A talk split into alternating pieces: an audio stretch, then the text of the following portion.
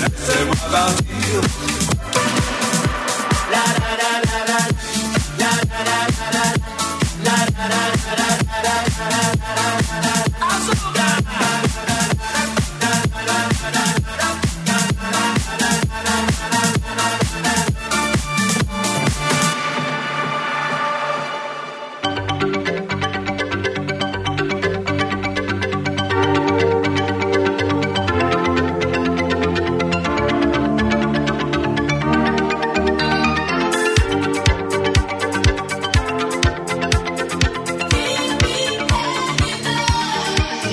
Θέλω να βεβαιωθώ. Πράγματι γίνεται χαμός στο Κυφισό. Για το πρωί, εγώ για να έρθω εδώ πέρα ταλαιπωρήθηκα πάρα πολύ, θέλω να σου πω. Και ξέρεις Αλήθεια, από ε; πού έρχομαι.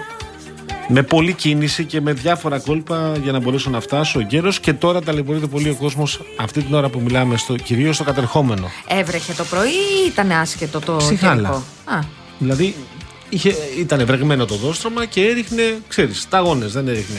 δεν ξέρω, βρε Γιώργο μου. Ε, δεν ξέρω, να πάμε να ζητήσουμε λίγη τεχνογνωσία, ξέρω Ναι. εγώ, από τους Βρετανούς ή από πιο χώρες που, που είναι πιο συνηθισμένοι και συνηθισμένες ε, στη βροχή. Ε, νομίζω ότι στη δική μας χώρα εδώ, με την πρώτη ψυχάλα, είναι σαν να κινητοποιούνται ε, τα αυτοκίνητα στους Δύο δρόμους. πράγματα νομίζω. Υποδομές οι οποίες είναι παμπάλες, είναι προφανές αυτό. Υπάρχουν κάποιες οι οποίες είναι καλές. Βλέπω, ξέρω εγώ, η Αττική Οδός είναι ξέρω, εγώ, η- τα φρεσκαρισμένα κομμάτια της- του εθνικού δικτύου. Ναι. Τα υπόλοιπα όμως εδώ θέλουν μια προσοχή με την άσφαλτο. Ένα, δύο. Τα λάστιχά μας και ο τρόπο που οδηγούμε. Τα νομίζω ότι είναι σημαντικά. Ο συνδυασμός. Σήμερα πάντως είναι δύσκολη μέρα να βρίσκεσαι στον δρόμο. Οπότε κουράγιο παλικάρια, το βλέπω τώρα εδώ, το βλέπουμε με την Αναστασία μαζί. Ανασούλες, ζεν, άμα θέλετε να δω και εγώ το χάρτη, να πω μια άποψη, Τι να αλλά πεις θα εδώ, εμπιστευτώ ρε. τον κύριο Παγάνη. Σήμερα, ειδικά το κατερχόμενο, δηλαδή αυτό που πηγαίνει από Πειραιά προς Κηφισιά, είναι από πολύ μακριά. Δηλαδή δεν χρειάζεται καν να το προσεγγίσεις. Βρείτε τρόπο να κινηθείτε, να το αποφύγετε, παιδιά, όσο μπορείτε. Και το κέντρο βεβαίως είναι αυτή την κατάσταση. Ε, και η Κηφισία, η οποία έχει αγριέψει, δεν ξέρω αν, αν ηρέμησε καθόλου όλη τη, σε όλη τη διάρκεια της ημέρας σήμερα.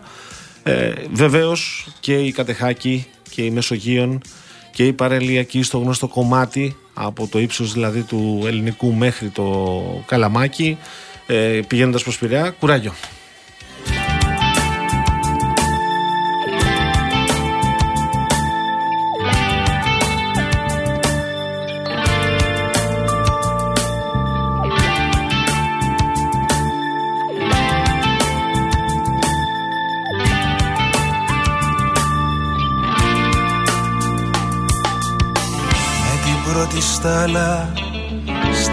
Της βροχής Χάθηκε κι αυτό το καλοκαίρι Συνοδεύει. Ωραίο είναι, αλλά μιλάει για καλοκαίρι. Και επειδή μπερδευόμαστε εμείς, τώρα τσαντιζόμαστε που βρέχει, κατάλαβες. Αλλά παιδιά, χειμώνα είναι. Και χθες το βράδυ δηλαδή που είχα βγει έξω μια βόλτα και τσαντίστηκα γιατί βράχηκα. Δεν είχα ομπρέλα. Και μετά σκέφτηκα και λέω, κάτσε, μέσα Φεβρουαρίου είναι. Δεν είναι, δεν είναι Μας τα είπε Μάιος. και ο κύριος Λαγουβάρδος Ναι, χθες, δεν κύριε είναι Παγάνη. Ιούνιος. μου. Λοιπόν, δύο πράγματα. Να πούμε στο Δημήτρη που μας στέλνει, από πού μας στέλνει. Από πού μας στέλνεις, αλήθεια. Λέει καλησπέρα αυτό το τραγούδι με το οποίο ξεκινάει η εκπομπή. Πώς το λένε. Θα σου πω, γιατί θέλω να πω και στο Γιώργο Παγάνη. Όπως ξέρεις, Γιώργο, μου το είχα πει και χθες. Ήμουν στο πάρτι του Love Radio και τα λοιπά. Όπου έπαιζαν μουσική μεταξύ άλλων πάρα πολλοί 80s και 90s ε, καλλιτέχνες. Αλλά την επιμέλεια της εκδήλωσης την είχαν οι Transformers. Transformers, Τα μπράβο, ναι. παιδιά που μας έχουν κάνει εδώ το, το σήμα της εκπομπής. Και στην εισαγωγή, τι παίζει Γιώργο Παγάνη; Τι παίζει; Μεσχέ κανιμπάλ. Ε, μα- Βρίσκω μετά τον DJ που μας έκανε εμάς το ρεμιξάκι Οχ, μας, ναι. Ρίε Γιώρα και Μεσχέ κανιμπάλ. Του λέω, έβαλες και Μεσχέ κανιμπάλ. Ναι, μου λέει, μετά από εσάς, μετά το δικό σας. Ε, ε, μετά τη δική σας μίξη, το έχουμε εντάξει στο πρόγραμμα. Σοβαρά; Βεβαίως. Α, Πού θα τους ακούσω; Θα μου πεις Ε, μετά. παίζουν και το Σάββατο έχουν Ωραία. ένα live, θα στα πω Θα όλα. μου τα πεις, θέλω να πάω να τους ακούσω. Λοιπόν, ε, Ωραία, τώρα. ξεκινάμε την κουβέντα μας. Να πούμε ότι την Τρίτη φαίνεται ότι θα έρθουν κάτω τα τραχτέρ των αγροτών. Έτσι στην Αθήνα. ακριβώς, Έχει έτσι. κλειδώσει το συλλαλητήριο στην Αθήνα για την ερχόμενη Τρίτη. Πήραν τις αποφάσεις τους. ναι. Τα συζητήσαμε χθες εδώ με τον ε, κύριο Γκανή. Φαίνεται ότι δεν καλύφθηκαν από τις ε, εξαγγελίες και ότι αποφάσισαν. Το ερώτημα είναι αν θα συμμετέχουν όλοι και όλες. Αυτό είναι κάτι το οποίο θα το δούμε στην πράξη. Έτσι. Αλλά η ιστορία λέει από το παρελθόν, όσες φορές το κάνανε δηλαδή, ότι δεν κατεβαίνουν όλα τα τρακτήρα, όμως θα κατεβούν αρκετά. Δηλαδή αυτοί που θα κατέβουν θα γεμίσουν τις εικόνες και τα πλάνα που θα λάβουν τηλεοπτική σταθμή. Έτσι, την Σίγουρα, ημέρα σίγουρα, εκείνη. σίγουρα.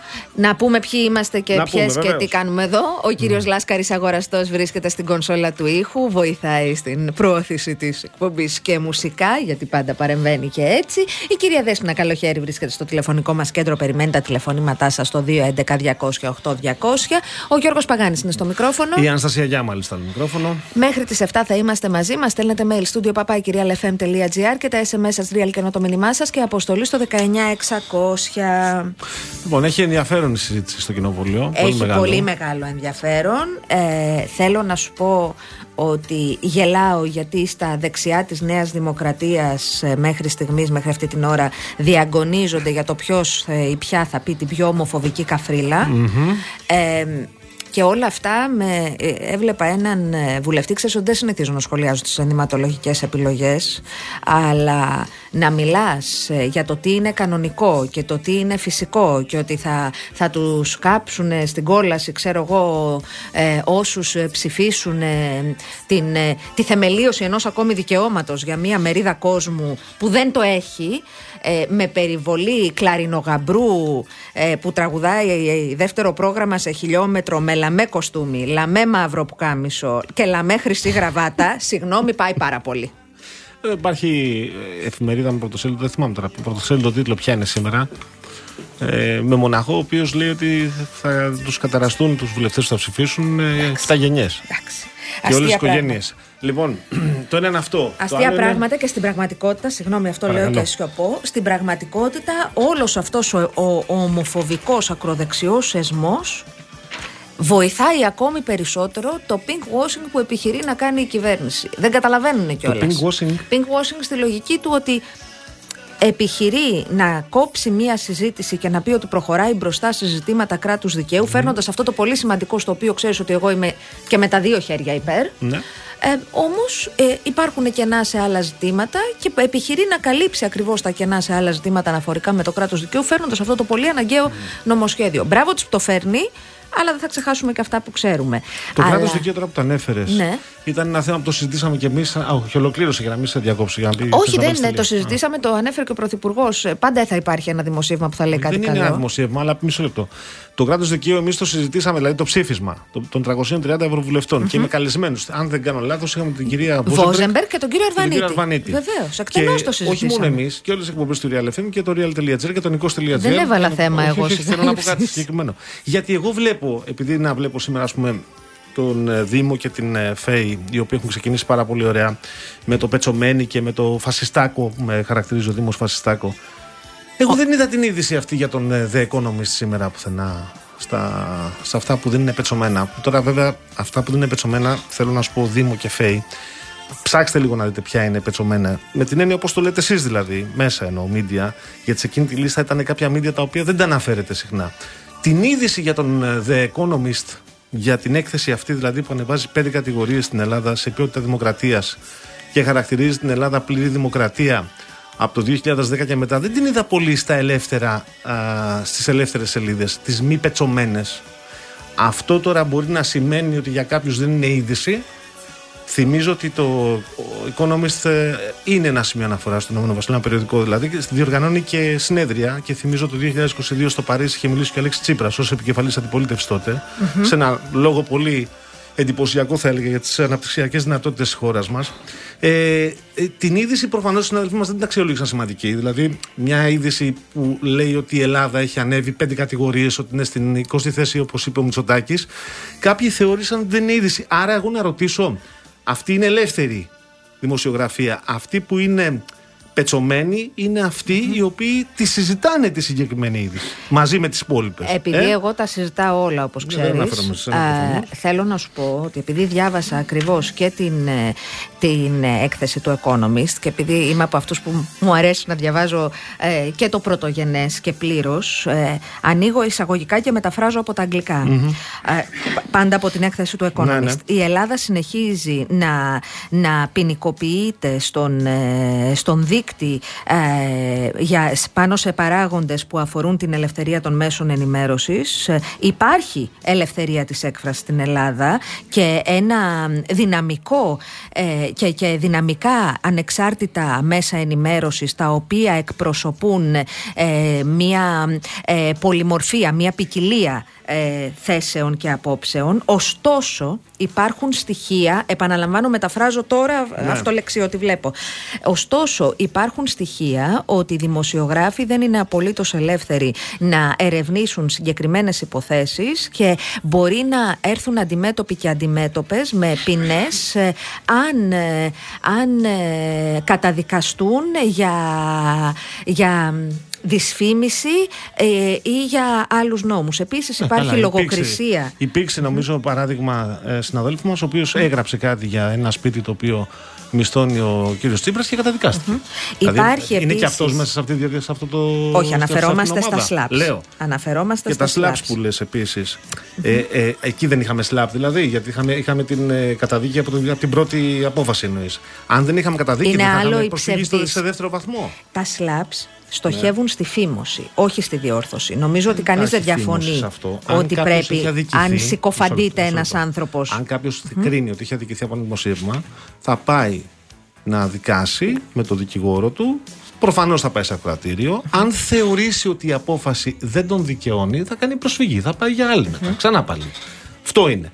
Αν κάποιος επιμένει ή κάποια ότι πρέπει να αποζημιωθεί διότι έχει αδικηθεί από δημοσίευμα, δεν θα σταματήσει. Υπάρχουν και άλλοι που συμβιβάζονται και λένε: Ωπα, παιδιά, εντάξει, σταματάμε εδώ. Επαναλαμβάνω, είναι άλλο η συκοφαντική δυσφήμιση και είναι άλλο τα Εντάξει, εντάξει, slaps. Δεν θα επιμείνω σε αυτό γιατί έχει ψωμί εδώ και θέλω να σου πω και εγώ τι έχω συγκεντρώσει από αυτή την έρευνα που λες. Λοιπόν, σε κάθε περίπτωση, σε ό,τι αφορά την έρευνα, η έρευνα, ε, εγώ την επισημαίνω, ε, συνεχίζει και λέει ότι υπάρχει λογοκρισία σε ό,τι αφορά ζητήματα Ωραία. τα οποία αφορούν την αστυνομία, το στρατό και την εκκλησία και οι δημοσιογράφοι μερικές φορές ε, βιώνουν, αντιμετωπίζουν ε, κακοποίηση, απειλές και ε, βία από μη κρατικούς παράγοντες και από την αστυνομία. Μεταξύ άλλων υπάρχει και άλλη μια παράγραφος η οποία αναδεικνύει τα ζητήματα.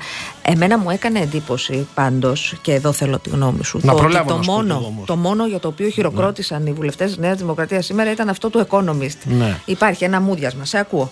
Λοιπόν, ωραία. Ε, αυτό λοιπόν το οποίο είναι μια έκθεση, η οποία μπορεί να μην είναι σημαντική για κάποιους. Επαναλαμβάνω, μπορεί κάποιος να κρίνει αν ε, το συγκεκριμένο περιοδικό του κάνει, δεν του κάνει. Είναι προφανές. Μπορεί να του κάνει όταν είναι κυβέρνηση, όταν είναι αντιπολίτευση, να μην του κάνει. Λέμε τώρα. Αλλά θεωρώ ότι δύσκολα θα βρισκόμαι που δεν του κάνει στη Δύση. Εδώ λοιπόν υπάρχουν τα εξής δεδομένα. Τα διαβάζω πάρα πολύ γρήγορα για να μην κουράζω. Ε, ανεβήκαμε πέντε θέσεις στη δημοκρατία μας, διαπιστώνοντας πρόοδο σε πολιτική συμμετοχή και κοινωνικές ελευθερίες. Ένα. Αναβαθμίζει την Ελλάδα στη συγκεκριμένη έκθεση στο Economist στην κατηγορία της πλήρους δημοκρατίας. Μετά το 2008 στην ετήσια έκθεση Democracy Index. Α, για το 2023 η Ελλάδα έρχεται πάνω από τις Ηνωμένες Πολιτείες. Η ίδια έκθεση χαρακτηρίζει κράτη-μέλη της Ευρωπαϊκής Ένωσης όπως η Ιταλία, το Βέλγιο και η Πορτογαλία ως ελαττωματικές δημοκρατίες στο βάζω εισαγωγικά ακριβώς όπως είναι στα αγγλικά. Flow Democracy. Και κλεινω για να μην κουράζω. Ε, ναι, εδώ. Πέτυχε το 10, λέει, το απόλυτο 10 στην υποκατηγορία για τη διεξαγωγή εκλογών και, το, και τον πλουραλισμό. Επίτευγμα που μοιράζονται μόνο 12 άλλες χώρες, 8,82 στην, υποκατηγορία- στην υποκατηγορία των πολιτικών ελευθεριών.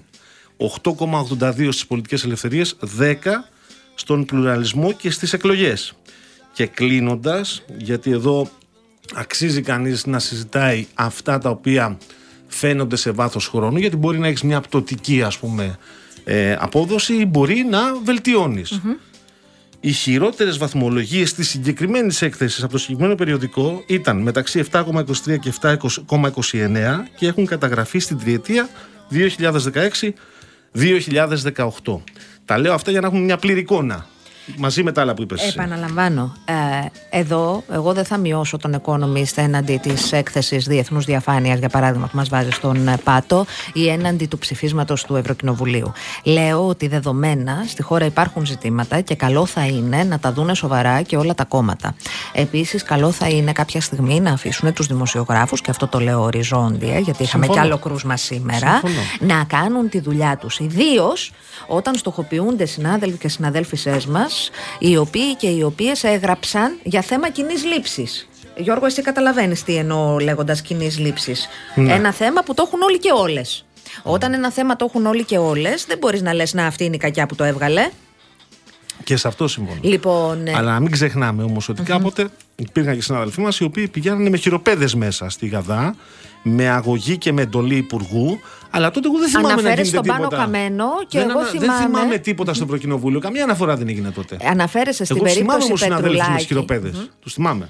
Ε, σου θυμίζω ότι τότε ε, ακόμη και, και η εφημερίδα τότε του ΣΥΡΙΖΑ η Αυγή είχε στραφεί κατά του κυρίου Καμένου που είχε προχωρήσει σε αυτή τη μήνυση. Σύμφωνα. Άρα λοιπόν. Το λέω για να μην ξεχνάμε. Όχι δύο μέτρα και δύο σταθμά. Ένα. Και δεύτερον, για τη λίστα 108 εσείς που γράφετε και λέτε, να κοιτάξτε πρώτα τα του οίκου σας και μετά να ασχολείστε με τα υπόλοιπα σπίτια. Γιατί αν δεν είστε ικανοί να δείτε τις ειδήσεις όλες που έρχονται και βλέπετε μόνο αυτές που μπορούν να δουν τα ματάκια σας, δεν μπορείτε να λέτε Μην μετά. Μιλάτε βάζουμε για όμως λίστες όλο τον 108. κόσμο σε ένα τσουβάλι. Όχι, λέω. Υπάρχει ένας κόσμος που θεωρεί ότι στη χώρα υπάρχει πρόβλημα ε, Πολύ ωραία. ελευθερίας του Κρίνεις τύπου. ότι αυτή η πληροφορία που έρχεται σου αλλάζει το αφήγημα ή σου αλλάζει την πεποίθηση; Οφείλεις να τη είμαι. δημοσιεύσεις και βάλει το σχολείο σου από κάτω. Όχι να κάνεις ότι δεν ήρθε ποτέ αυτή η είδηση και αυτή η πληροφορία. Λέω. Αν θέλουμε να μιλάμε για λίστε Ότι 108. ένας κόσμος, εδώ ξέρουμε πάνω κάτω τους ακροατές και τι και πώς θέλουν. Υπάρχει ένας κόσμο ο οποίος βάζει το θέμα και δεν Καλά, είναι εδώ- χρωματισμένος κομματικά Προφανώς. ή πολιτικά. Κοίτα, δεν είναι όλοι εδώ πέρα σαν τον Μπάμπη το Σουγιά, ο οποίος γράφει το 41% κακώς περπατάει στη γη πάνω. Ποιος των είναι; ψηφοφόρων της Νέας Δημοκρατίας. Σαν τον Μπάμπης το Σουγιάς που το γράφει συνέχεια. Εντάξει. ή ο Σωτηράκης Ομοβόρο που θέλει να μου πάρει το λαρίγκι, ας πούμε. Καλά, αυτά είναι Αυτή γελιότητες, τώρα ρε δεν παιδί είναι- μου. Αυτή είναι όχι μειοψηφία, είναι κάποιοι γραφικοί συγκεκριμένοι. Υπάρχει μια συμπτική πλειοψηφία η οποία πορεύεται με αυτά που ακούει, μαθαίνει και διαβάζει. Με Εγώ όλα πάνω σε αυτούς αυτά ποντάρω όμως πάντως. δεν γίνεται να μπαίνουν τα ζητήματα κάτω από το χαλί. Σύμφωνοι. Ούτε τα καλά ούτε τα Σύμφωνοι, κακά. σύμφωνοι. Επαναλαμβάνω. Σήμερα είναι μια ιστορική μέρα για τη θεμελίωση των δικαιωμάτων πολλών ανθρώπων. Και αυτό είναι τεράστιο πράγμα το ότι συμβαίνει. Είχε στρωθεί το έδαφος. Ναι, είχε στρωθεί. Ήτανε ώρα. Ναι, είναι ώρα. Θα γίνει με τις ψήφους πολλών ανθρώπων που δεν Μακάρι. είναι Νέα Δημοκρατία. Ναι. Μακάρι. Ε, Και εδώ τώρα που έρχεσαι είναι το πολιτικό κομμάτι. Να δούμε τι θα γίνει προϊόντος της νύχτας, δηλαδή και όπως πηγαίνει η βραδιά κοινοβουλευτική. Θα έχουμε και τον Γιώργο τον Κυλικουρέζο σε λίγο που θα συζητήσουμε μαζί Απολύτως. του. Να δούμε τι θα προκύψει. ποιοι και ποιες, από ποια κόμματα θα ψηφίσουν διαφορετικά. Καμιά πενταριά υπολογίζονται στη Νέα Δημοκρατία όσοι θα απόσχουν και όσοι θα καταψηφίσουν. Ναι. Ε, στον ε, ΣΥΡΙΖΑ, το πιάνω με την κοινοβουλευτική σειρά, μέχρι στιγμής φαίνεται ότι ο κύριος Πολάκης κινείται προς την αποχή προκαλώντας πολύ έντονο εκνευρισμό στην ηγεσία του κόμματος και αναφέρομαι στον ίδιο τον κύριο Κασελάκη. Ε, στην, ε, στο Πασόκ θα μετρηθούν και θα ζυγιστούν. Και αν πάμε για το 1 τρίτο ή το μισό θα έχουν πρόβλημα. Λοιπόν, επίσης ο πληθωρισμός, εσείς που είστε οργισμένα τρόλ, γράφετε με ήττα. Όχι με ύψιλον.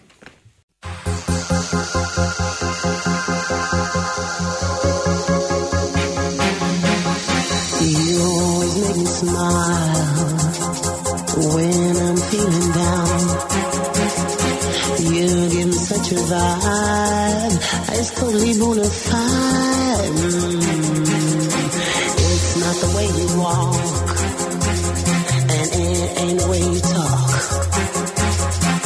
It ain't the job you got that keeps me satisfied.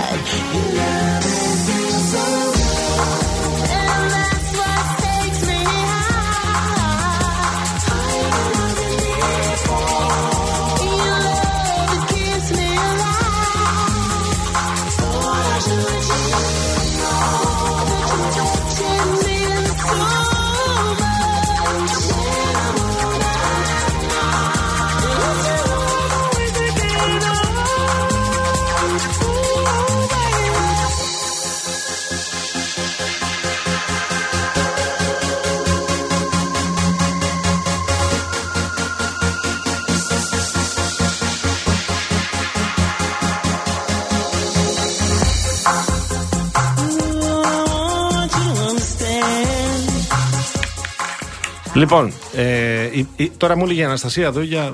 Θα το πω εγώ, δεν πειράζει. για τον φίλο, ο οποίος παίρνει τηλέφωνο στη Δέσποινα την Καλοχέρη, την έχει πάρει αρκετές φορές και τη ρωτάει για το Μενσχέ Κανιμπάλ εάν εγκρίνει τους, ε, κανιβαλισμό. τους κα- τον κανιβαλισμό. Αχ, Θεέ μου. Λοιπόν. Άλλο κακό να μην μας βρει. Τραγουδάκι είναι, Μάλιστα. είναι το σήμα μας. Είναι το Ρίε Γιώρα και το Μεσχέ Κανιμπάλ. Οκ. Το φανερό πράκτορα 000 τον έχετε δει, κύριε, εσείς που παίρνετε τηλέφωνο εδώ πέρα. Κάντε μια βόλτα από εκεί να δείτε. Γιατί, ας πούμε, αν ο Θανάσης Βέγκος, για παράδειγμα, το χρησιμοποίησε αυτό για να δέσει πολύ ωραίες σεκάνς με πολύ γέλιο, ε, είναι προφανές ότι δεν ήταν υπέρ των κανιβάλων. Ε. Αλλά τώρα τι έχουμε, τώρα καθόμαστε και συζητάμε αυτά τα πράγματα. Ε, κάποιοι τα βάζετε στο τραπέζι.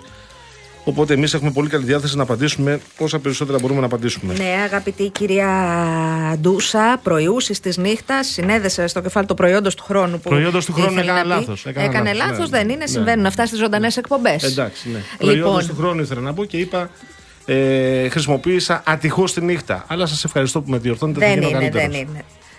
Να σου πω κάτι. Δεν ξέρω, δεν ξέρω. Δεν ξέρω στη βαθμολογία, στο τρίμηνο, τι θα γίνει. Αυτή η έκθεση θα καθορίσει το βαθμό σου, Παγάνη. Ναι, ναι. Θέλω να, να πάμε στο σημείο αυτό να συνδεθούμε με, Με το τον φίλο Γιώργο μας, Λικουρέτζο, ναι. τον κοινοβουλευτικό συντάκτη. Συγγνώμη, του Ομίλου. μια, Ναι. όπως έχει το Γιώργο, συγγνώμη. Αντώνη, λες, κάνεις λόγο για συμψηφισμό που επιχειρώ σε όλα τα θέματα και είναι πολύ ενοχλητικό. Γιατί περνάς στους ακρατές αυτής της εκπομπής, αναρωτιέμαι, καλό θα ήταν να ρωτήσει και εσύ. Να σου κάνω μια ερώτηση, κύριε Αντώνη. Είμαστε ή δεν είμαστε κοινοβουλευτική δημοκρατία με μια συνέχεια; Και εσύ δηλαδή έχεις απέτηση ακριβώς τι; Να κοιτάς μόνο το κομμάτι το οποίο σε ενοχλεί. Και αν υπάρχει και κάτι άλλο, το αφαιρείς από τη σκέψη σου. Όλοι οι άνθρωποι σκέφτονται με αυτόν τον τρόπο, θεωρείς. Γιατί μιλάς μονίμως για συμψηφισμούς. Και επίσης η δημοκρατία δεν είναι ούτε μπλε, έχω ξαναπεί, δεν είναι ούτε γαλάζια, ούτε πράσινη, ούτε κόκκινη, ούτε ροζ. Η δημοκρατία ανήκει σε όλους μας. Αυτό είναι προφανές ότι δεν το αντιλαμβάνεσαι. Πάμε παρακάτω. Νομίζω ότι το θέτει πολύ ωραία το, το ζήτημα περί κράτους δικαίου η Βίκη που λέει όλα καλά και οι μελέτες του Economist και τα ψηφίσματα του Ευρωκοινοβουλίου. Ο καθένας μπορεί να επικαλεστεί αυτό που ταιριάζει με το δικό του αφήγημα. Το βίωμα όμως λέει νομίζω ότι είναι πολύ πιο ισχυρό και αυτό που γίνεται για τα τέμπη στην Επιτροπή, ειδικά όπως ξεδιπλώνεται, είναι ντροπή. Δεν θα διαφωνήσω εγώ με την Ως προς την Βίκη. κλίση των συντάσσομαι μαρτύρων. από- Ω προς την κλίση των μαρτύρων, ως προς την ουσία των ε, τοποθετήσεων και το πώς ε, ε, επιχειρείται μια ιδιαίτερη προστασία σε κόσμο που θα έπρεπε να μιλάει και να αναλάβει πέντε ευθύνε και μπορεί να καταθέτει 7 ώρες και να, να γυρίζει γύρω από τη Μα μουρά ποιος του. μπορεί να διαφωνήσει με αυτό; Μα δεν διαφωνώ. Ούτε εσύ επιτρέπεται διαφωνείς, να μην κανείς δεν καλούνται διαφωνεί. μάρτυρες. Και Προφανώς. μάρτυρες οι οποίοι είχαν Έχουν δει, είχαν, σημασία. είχαν από πριν.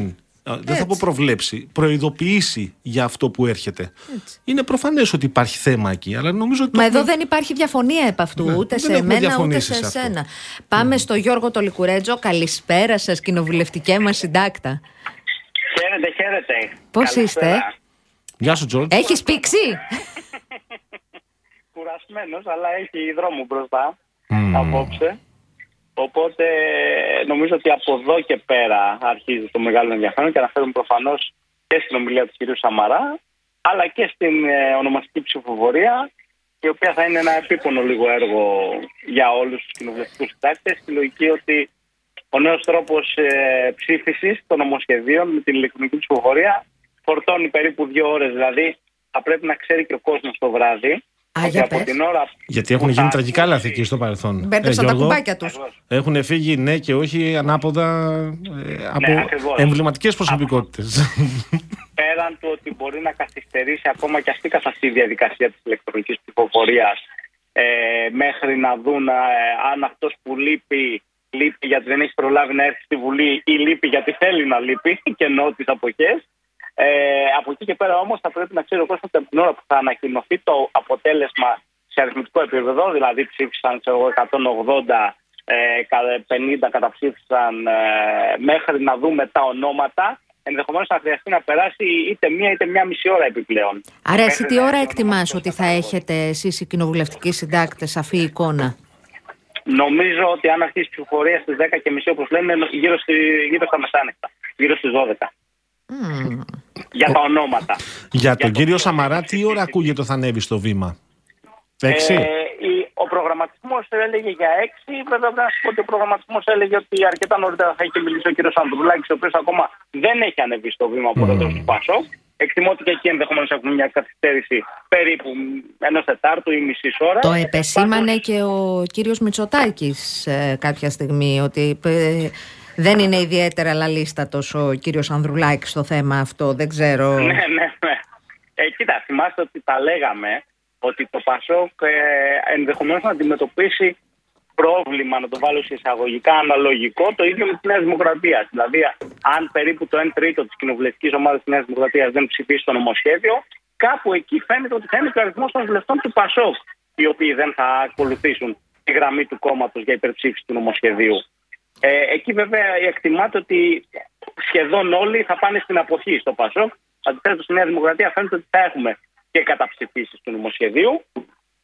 Αυτό που κρατάω εγώ πάντως από την ομιλία του κ. Μητσοτάκη είναι ότι δεν προσπάθησε σήμερα. Ή τουλάχιστον αυτό έδειξε να μεταπίσει τους βουλευτές με την ομιλία του και την εμφάνισή του στην Βουλή.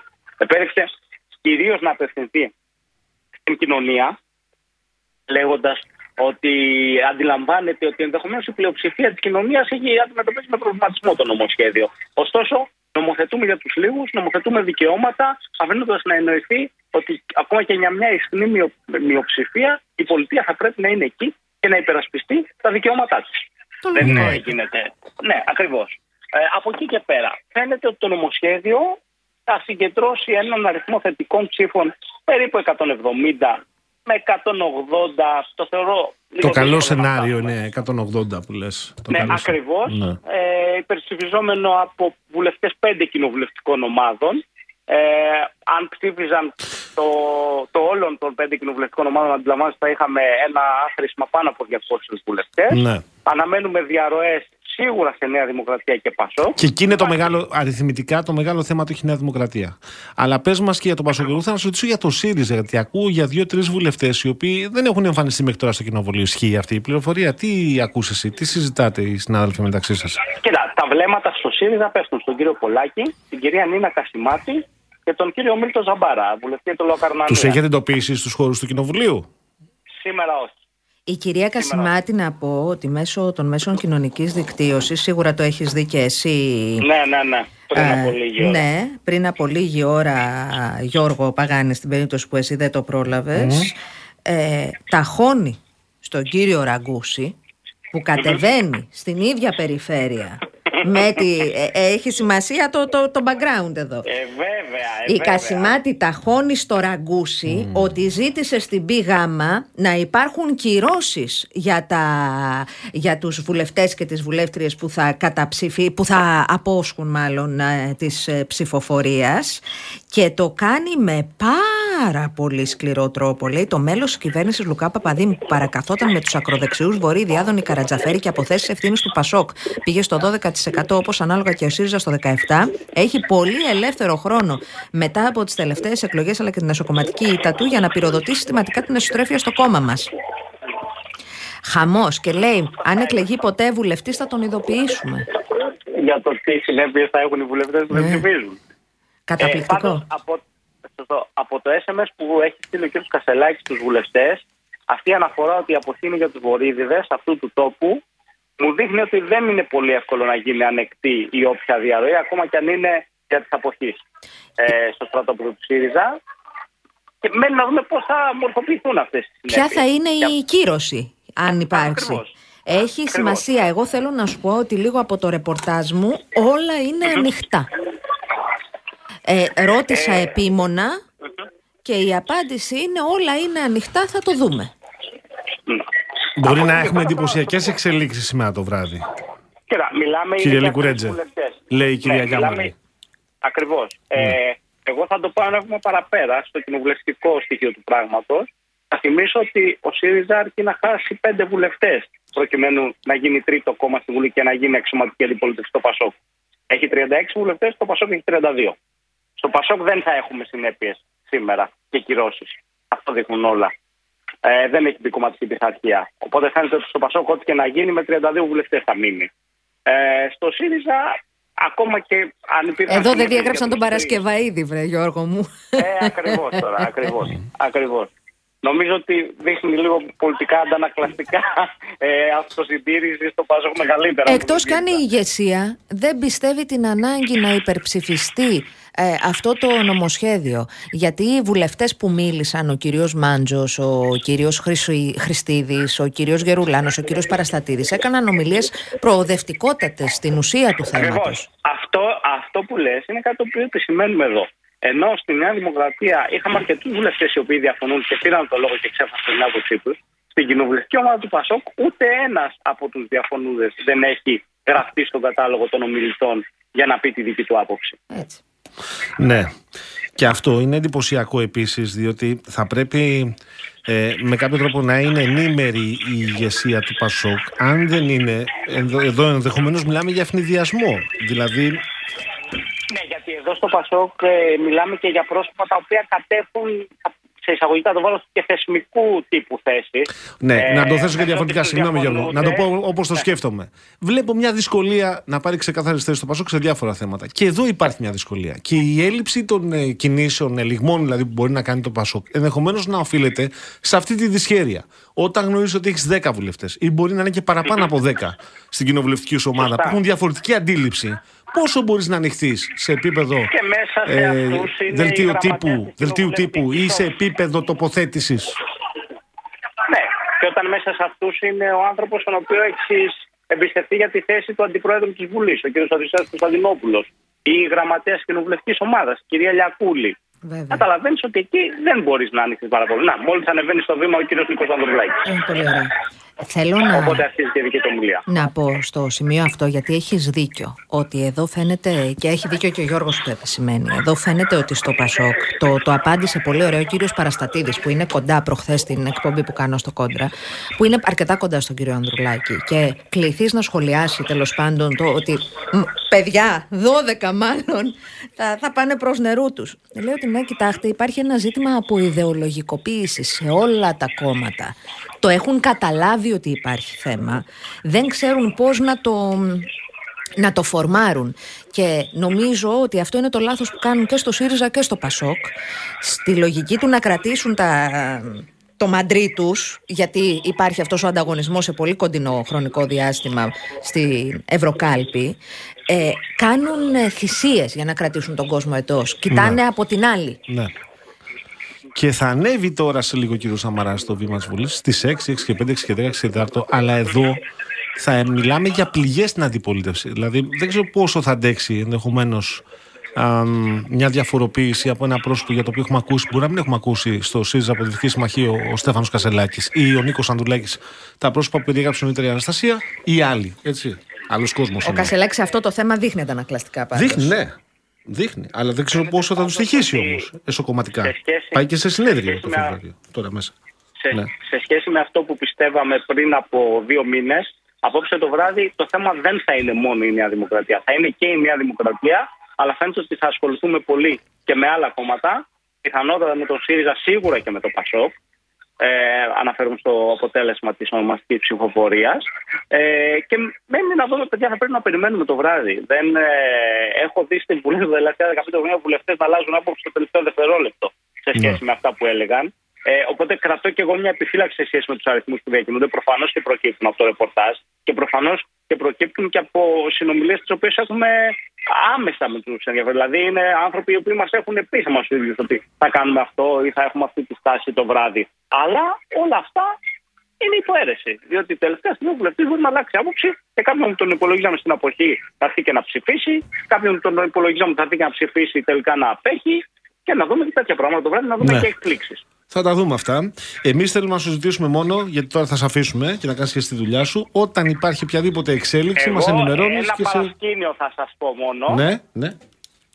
Ε, επειδή είδαμε σήμερα μια σύγκρουση Μητσοτάκη Φάμελου περί κράτους δικαίου, αυτά τα οποία είπε, είπε ο κύριος Μητσοτάκης είχε προγραμματίσει να τα πει την περασμένη Παρασκευή στη συζήτηση της επίκαιρης ερώτησης με τον κύριο Ανδρουλάκη. Όμως ο κύριος Ανδρουλάκης επέλεξε να μην θέσει το ζήτημα καθόλου, να μην είναι αυστηρά το θέμα της επίκαιρη ερώτησή του περί στεγαστικής κρίσης.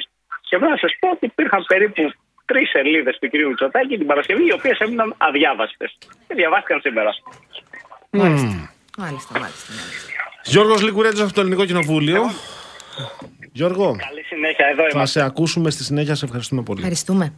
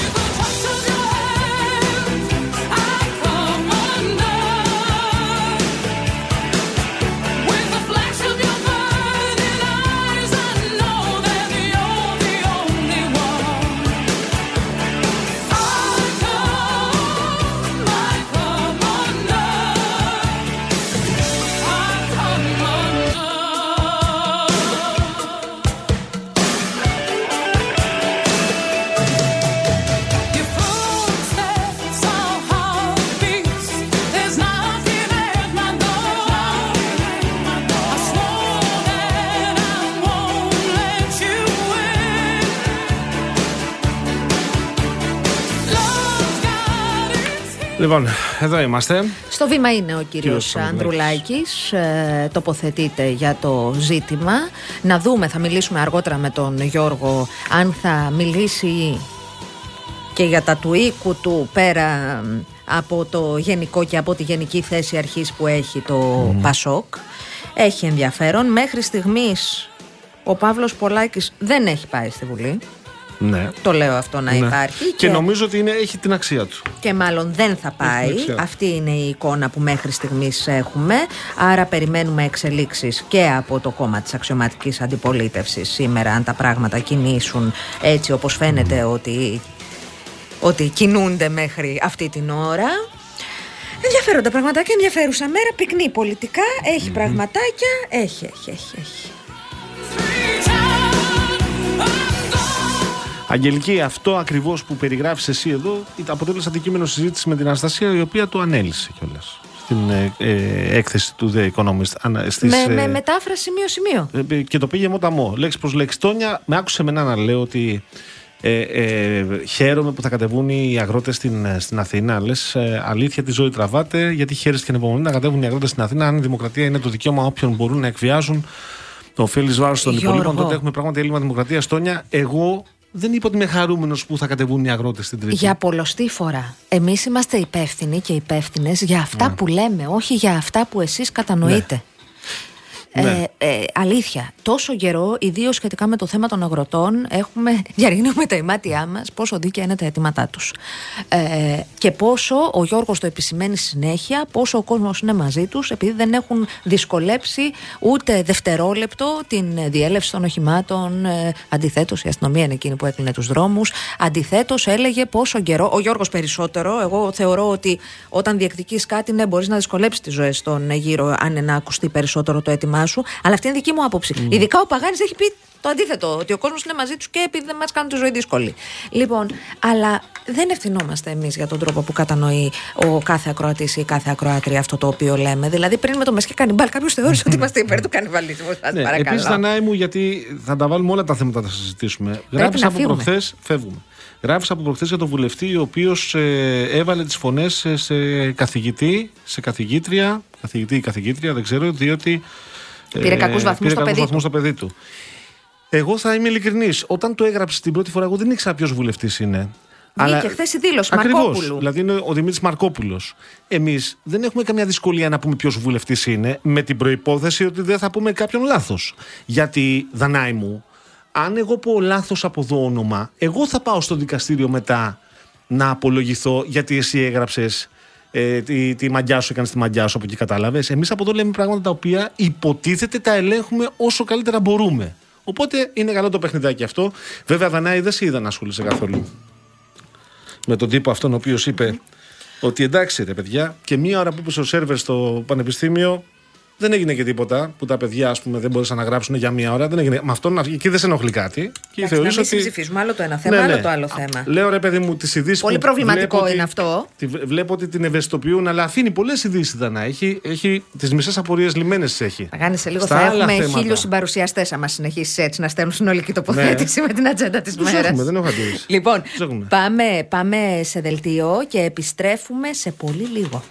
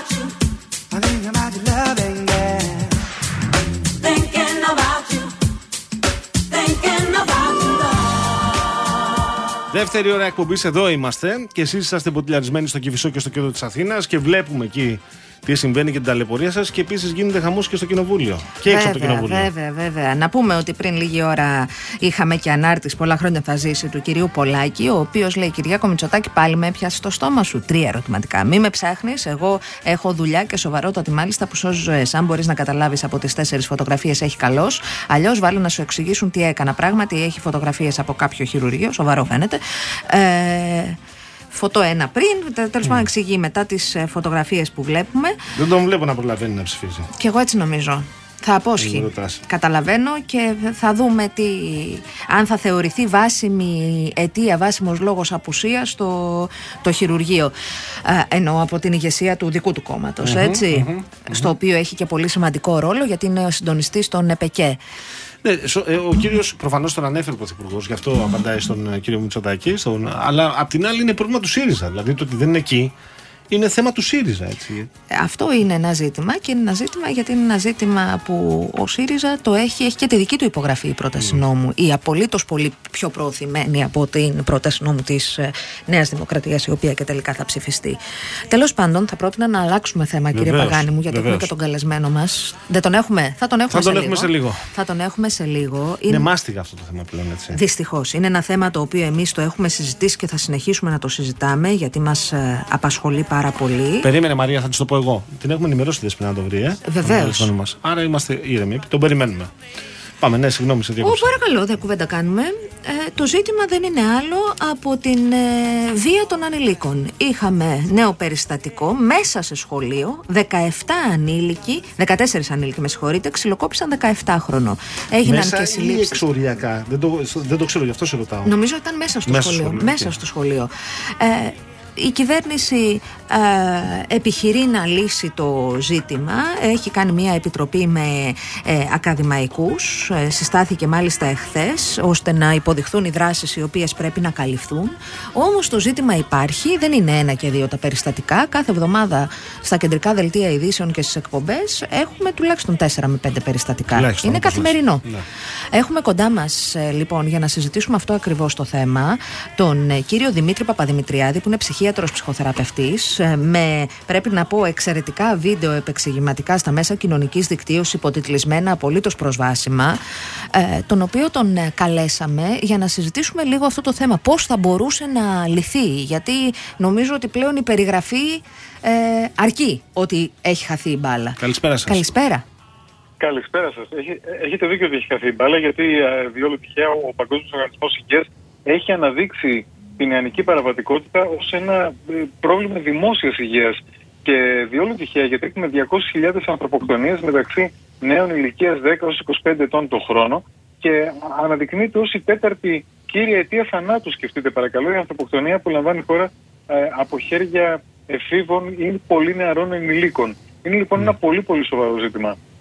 Ναι. Τώρα, ως προς το τι μπορούμε να κάνουμε. Ένα, έχουμε- ένα ακόμα κάνουμε ερώτημα πολλά. πάνω σε αυτό το προβληματισμό που βάζει η Αναστασία. Στις περισσότερες πληροφορίες που μαζεύουμε από τα ρεπορτάζ, σε αυτές τις περιπτώσεις δηλαδή, όπου επιλαμβάνεται η αστυνομία και οι αρχές, μετά μέσω των ε, ε, δικηγόρων που αναλαμβάνουν να εκπροσωπήσουν, να εκπροσωπήσουν τις οικογένειες των παιδιών αυτών, προκύπτει ενσυναίσθηση, προκύπτει μετάνοια, προκύπτει επίγνωση του, του τραύματος ή του προβλήματος που προκάλεσε το παιδί. Αυτό για να λειτουργήσει πριν, πριν την πράξη, πριν τον τραυματισμό, τι χρειάζεται να γίνει; Ε, πρώτα, πρώτα να αναγνωρίσουμε τι δεν γίνεται σήμερα και, και πού οφείλεται το φαινόμενο. Γιατί είναι, είναι όντως το μοσαϊκό των ε, αιτιών ε, ιδιαίτερος περίπλοκο. Δεν είναι μόνο η ανεπαρκής παρακολούθηση και εποπτεία των παιδιών από τους γονείς, ε, αντιλαμβανόμενοι και στη χώρα μας αυτό το πρόβλημα της εποπτείας ως μείζον, διότι οι γονείς ήδη από την οικονομική ε, κρίση των περασμένων ετών και την πανδημία είναι πολύ απασχολημένοι στον αγώνα της επιβίωσης και απουσιάζουν πολλές ώρες από το σπίτι. Είναι επίσης όμως και οι πολύ σκληρές ή των αντίον πολύ χαλαρές, ασυνεπείς θα λέγαμε γονεϊκές πειθαρχικές πρακτικές. Και κυρίως θα σας πω ότι είναι το χαμηλό επίπεδο δεσμού μεταξύ γονέων και παιδιών, είναι η φτωχή συμμετοχή των γονέων στις δραστηριότητες των παιδιών, είναι επίσης το χαμηλό οικογενειακό εισόδημα, το οποίο φέρνει με τη σειρά τους συζητήσεις πάνω στο τραπέζι αν υπάρχει κοινωνική δικαιοσύνη, εάν ε, υπάρχει κοινωνική συνοχή, αν ε, η απονομή της δικαιοσύνης αφορά σε όλους τους πολίτες ισότιμα ή αν νιώθει η οικογένεια ότι μειονεκτεί απέναντι στο υπόλοιπο σύνολο, με αποτέλεσμα να μειώνεται ε, και ήδη από τις συζητήσεις στο οικογενειακό τραπέζι το επίπεδο της επίοικιας και του αλτρουισμού που αναπτύσσει η ίδια η οικογένεια για τους υπόλοιπους ανθρώπους σκεφτόμενοι λίγο ατομικιστικά ότι πρέπει να προτάξει το δικό της συμφέρον ασφαλώς διότι νιώθει μόνη της μέσα στο, στην κοινωνία, μόνη της μέσα στον κόσμο. Αυτό ξέρω ότι είναι πολύ περίπλοκο που σας λέω τώρα, αλλά πρέπει να σκεφτούμε πράγματι την ελληνική παραβατικότητα μέσα σε αυτό το μεγάλο κάδρο της ε, τραυματισμένης κοινωνικής συνοχής. όπου Άρα οι η πολίτες ιδιώτευση πράγματι- είναι πρόβλημα, α- αν καταλαβαίνω καλά. Το, το γεγονός ότι κοίταξε να, να, να, να- να- το τομάρι μας τέλος πάντων με τον έναν ή τον άλλο τρόπο, να βρούμε εμείς την άκρη μας για εμάς. Ναι, βεβαίως. Υπάρχει α, ένα πνεύμα ατομικισμού, το οποίο σιγά σιγά νομίζω ότι εκτείνεται όλο και περισσότερο ακριβώς επειδή έχει τραυματιστεί η κοινωνική συνοχή. Δεν υπάρχει λοιπόν η επίοικια, αν θέλετε, του ενός προς τον άλλο, η κατανόηση της διαφορετικότητας του γείτονα. Ε, και, και αυτό βεβαίως διαχέεται στα παιδιά. Γιατί τα παιδιά και οι έφηβοι στο σχολείο αισθάνονται επίσης ότι πρέπει να καταφέρουν μόνοι τους πράγματα και με αυτόν τον τρόπο δεν δείχνουν ε, κατανόηση και αλτουρισμό απέναντι στους συνομιλίκους τους των αντίον. Αυτό που παθαίνουν οι έφηβοι είναι ότι τροφοδοτούνται διαρκώς με μια εικόνα καταναλωτισμού από τα μέσα κοινωνικής δικτύωσης. Βλέπουν εκεί τους influencer, αν θέλετε, συνομιλίκους τους με ακριβά ρούχα, με πρόσβαση σε ακριβά ταξίδια. Καθοδηγούνται λοιπόν εύκολα σε αυτή την ιδέα του ε, εύκολου χρήματος ίσως ή του γρήγορου πληθυσμού που θα μπορούσε και ε, εκείνους να τους καταστήσει συγκρίσιμους.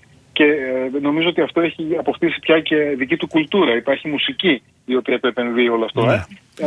Ε, Επομένως, αντιλαμβανόμαστε όλοι ότι έχει πολλές συνιστώσεις. Πάμε και σε μια άλλη. Ναι, ο, συγγνώμη, απαντήστε στην Αναστασία, με συγχωρείτε. Ναι. Ο, ο, κα- παρακαλώ, δεν θέλω να διακόψω, αλλά ε, για να απαντήσω και στην ερώτηση σας, τι μπορούμε και τι πρέπει να κάνουμε. Αναγνωρίζοντας ε, επομένως λίγο πολύ τα προηγούμενα και, και άλλους παράγοντες για τους οποίους θα μπορούσαμε ίσως να συζητήσουμε λεπτομερώς σε, σε μια επόμενη εκπομπή σας, θα σας πω ότι το, το, το πρώτο που εμείς σκεφτόμαστε ειδικοί ότι θα μπορούσε και πρέπει να γίνει είναι αντί να έχουμε τον ψυχολόγο να περιφέρεται ένας ανά πέντε σχολεία στην περιφέρειά του, να έχουμε έναν ψυχολόγο εγκατεστημένο στο σχολείο. Όπως είναι το υπόλοιπο διδακτικό προσωπικό, όπως υπάρχει ας πούμε ο γυμναστής ή ο καθηγητής των καλλιτεχνικών. Αυτός ο ψυχολόγος θα μπορούσε να έχει ένα μάθημα με τα παιδιά, ας πούμε μία ώρα την εβδομάδα, όπου θα διδάξει στα παιδιά κοινωνικές δεξιότητες και επίσης το πνεύμα αυτό της επίοικια και της ανοχής απέναντι στη διαφορετικότητα, το οποίο ίσως αποτυγχάνει για όλους τους λόγους που εξήγησα να περάσει ως μήνυμα η ίδια η οικογένεια στο πρώτο σπίτι που είναι το, το, το, το οικογενειακό σπίτι. Το δεύτερο σπίτι όμως που είναι το σχολείο ίσως θα μπορούσε να αναπληρώσει ε, αυτή την ανεπάρκεια και, και θα μπορούσε να περάσει αυτά τα μηνύματα ώστε να μεγαλώσουμε τα παιδιά μας μεθαύριο σε κοινωνίες που είναι περισσότερο ανεκτικές, με μεγαλύτερη κατανόηση, με λιγότερα στερεότυπα. Σήμερα είναι και μια πολύ συμβολική μέρα ε, γιατί υπάρχει αυτή η, η, η ψήφιση του νομοσχεδίου που αναγνωρίζει ε, δικαιώματα στους ε, ε, ανθρώπους ιδιοφίλου που συνάπτουν σχέσεις. Όλα αυτά είναι πάρα πολύ λοιπόν σημαντικά πράγματα που μπορεί να τα κάνει το σχολείο εγκαθιστώντας τον ψυχολόγο Νομίζω ως ότι είναι πολύ δάσκαλο σωστή η πρόταση. να διδάξει κοινωνικές δεξιότητες στα Αυτή η παιδιά. πρόταση νομίζω ότι είναι ε, εξαιρετική και θα πρέπει να συζητηθεί πόσο μπορεί να εφαρμοστεί. Διότι δεν είναι μόνο ότι θα κάνετε μάθημα, όπως λέτε, αλλά μπορεί να εστιάζετε και σε παιδιά τα οποία εσείς θα εντοπίσετε. Έχετε την κατάρτιση, έχετε τις γνώσεις. Να εντοπίσετε παιδιά τα οποία μπορεί να δείχνουν ότι τα απασχολεί κάτι, ε, δεν εμπιστεύονται να μιλήσουν τα, τα, τα, τους φίλους τους ή τους ε, εκπαιδευτικούς. Εγώ θα ήθελα να τα Και όχι ανοίξω μόνο, λίγο. αλλά ναι. να, σας- να σας, να σας, να σας Ναι. πω ένα μυστικό. Ε, Μία από τις πιο επιτυχημένες μορφές ψυχοθεραπείας είναι η ομαδική ψυχοθεραπεία. Εκεί σκεφτείτε ότι τον ρόλο του καθοδηγητή, εδώ αν θέλετε οι ψυχολόγοι που συμμετέχουν σε αυτές τις ομαδικές θεραπείες ως καρέκλες όπως τους λέμε, Ναι. Αναπληρώνουν λίγο πολύ τον ρόλο του γονέα στο, σε ένα σπίτι. Ε. Βάζουν λοιπόν τους ανθρώπους εκεί στην ομαδική θεραπεία όπως μπορούν και τα παιδιά αντίστοιχα σε ένα τέτοιο μάθημα να μιλήσουν ανοιχτά ο καθένας για τα προβλήματα που αντιμετωπίζει. Αυτό ξέρετε αμέσως αμέσως δημιουργεί ε, δύο, δύο πολύ σημαντικές ε, κατευθύνσεις. Η μία είναι ότι τα παιδιά δείχνουν μεγαλύτερη κατανόηση σιγά σιγά το ένα στο άλλο διότι ακούν τους προβληματισμούς που έχει το ένα παιδί και το άλλο παιδί. που Εσείς- ίσως εσείς δεν γνωρίζετε την μπορούν να προσέγγιση. εκμυστηρευτούν μεταξύ τους. Εγώ την Και ακούω το ενδιαφέρουσα πάντως και αυτή την και προσέγγιση. το, και το δεύτερο, προσέξτε εδώ, είναι Ναι. εν- μια καλύτερη διαχείριση συγκρούσεων. Ένας καλύτερος τρόπος να επιλύονται οι συγκρούσεις. Το οποίο μπορεί πράγματι ένας ψυχολόγος με την εμπειρία του και τις γνώσεις του να το διδάξει στα παιδιά. Στο δεύτερο, συγγνώμη Αναστασία, Παρακαλώ. ήθελα να το, το κρατάω από πριν. Σε αυτό το δεύτερο που μιλάτε για συγκρούσεις.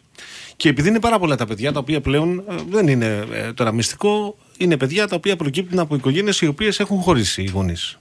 Δεν είναι οι γονείς μαζί, αλλά που η ζωή συνεχίζεται κανονικά και υπάρχουν και περιπτώσεις γονιών που δεν μπορούν να συντάξουν ένα μέτωπο. Δεν είναι στην ίδια σελίδα. Δεν είναι στην δια... ο, Σωστά, δεν είναι στην ίδια σελίδα. Η μητέρα μπορεί να έχει μεγαλύτερη ευαισθησία από τον πατέρα που μπορεί να διαφορεί. Ή ο πατέρας μπορεί να είναι σε μια απόσταση εξαιτίας των υποχρεώσεων που έχει αναλάβει και η μητέρα έχει να έχει διαφορετική αντίληψη. Όλο αυτό επηρεάζει τον τρόπο με τον οποίο σκέφτεται και συμπεριφέρεται ένα παιδί. Βέβαια επηρεάζει και έχετε δίκιο που το επισημαίνετε, διότι δημιουργεί ε, συναισθήματα θυμού ε, το ίδιο το σπίτι, επειδή ακριβώς υπάρχει αυτή η ασυνέπεια στην γονεϊκότητα μέσα στο σπίτι, τα οποία βεβαίως αισθήματα θυμού ένα παιδί μπορεί να φέρει μετά στο σχολείο ή στις παρέες του και να προσπαθήσει να τα εκτονώσει. Οπότε και τα ίδια τα παιδιά, που ίσως είναι και θύματα εκφοβισμού με αυτή την έννοια ε, σε ένα διαφορετικό πλαίσιο, μπορεί να γίνουν εκφοβιστές με τη σειρά τους ή να αναπτύξουν χαμηλή αυτοεκτίμηση μέσα στο σπίτι, γιατί δεν μπορούν, δεν καταφέρουν να ικανοποιήσουν τους γονείς. Οπότε προσπαθούν να αποκτήσουν το θαυμασμό άλλων παιδιών, καθοδηγώντας ίσως πράξεις λίγο πιο βίαιες, λίγο πιο παραβατικές, για να πρωταγωνιστήσουν ε, μέσα στην ομάδα αυτή την, ε, των συνομιλίκων, να κερδίσουν την προσοχή, το θαυμασμό. Ε, όλα αυτά λοιπόν είναι πάρα πολύ σημαντικά δεδομένα που πρέπει να τα λάβει υπόψη εδώ, θα έλεγα, και η ίδια η πολιτεία.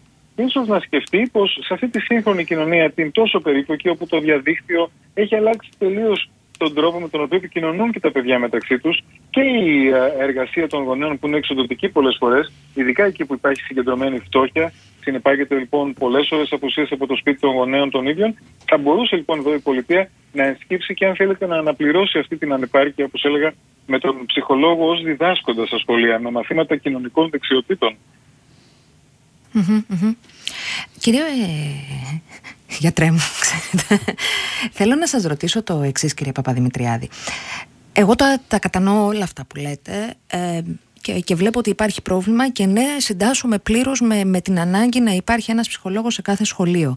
Η απορία μου όμως είναι η εξής. Παρατηρώ, βλέποντας κι εγώ έτσι χαζεύοντας στα social media, ότι πολλές φορές, ακόμη και όταν το σχολείο είναι εκεί για να κάνει την έξτρα δουλειά, όταν είναι εκεί για παράδειγμα για να παρακολουθήσουν τα παιδιά ένα μάθημα σεξουαλικής αγωγής.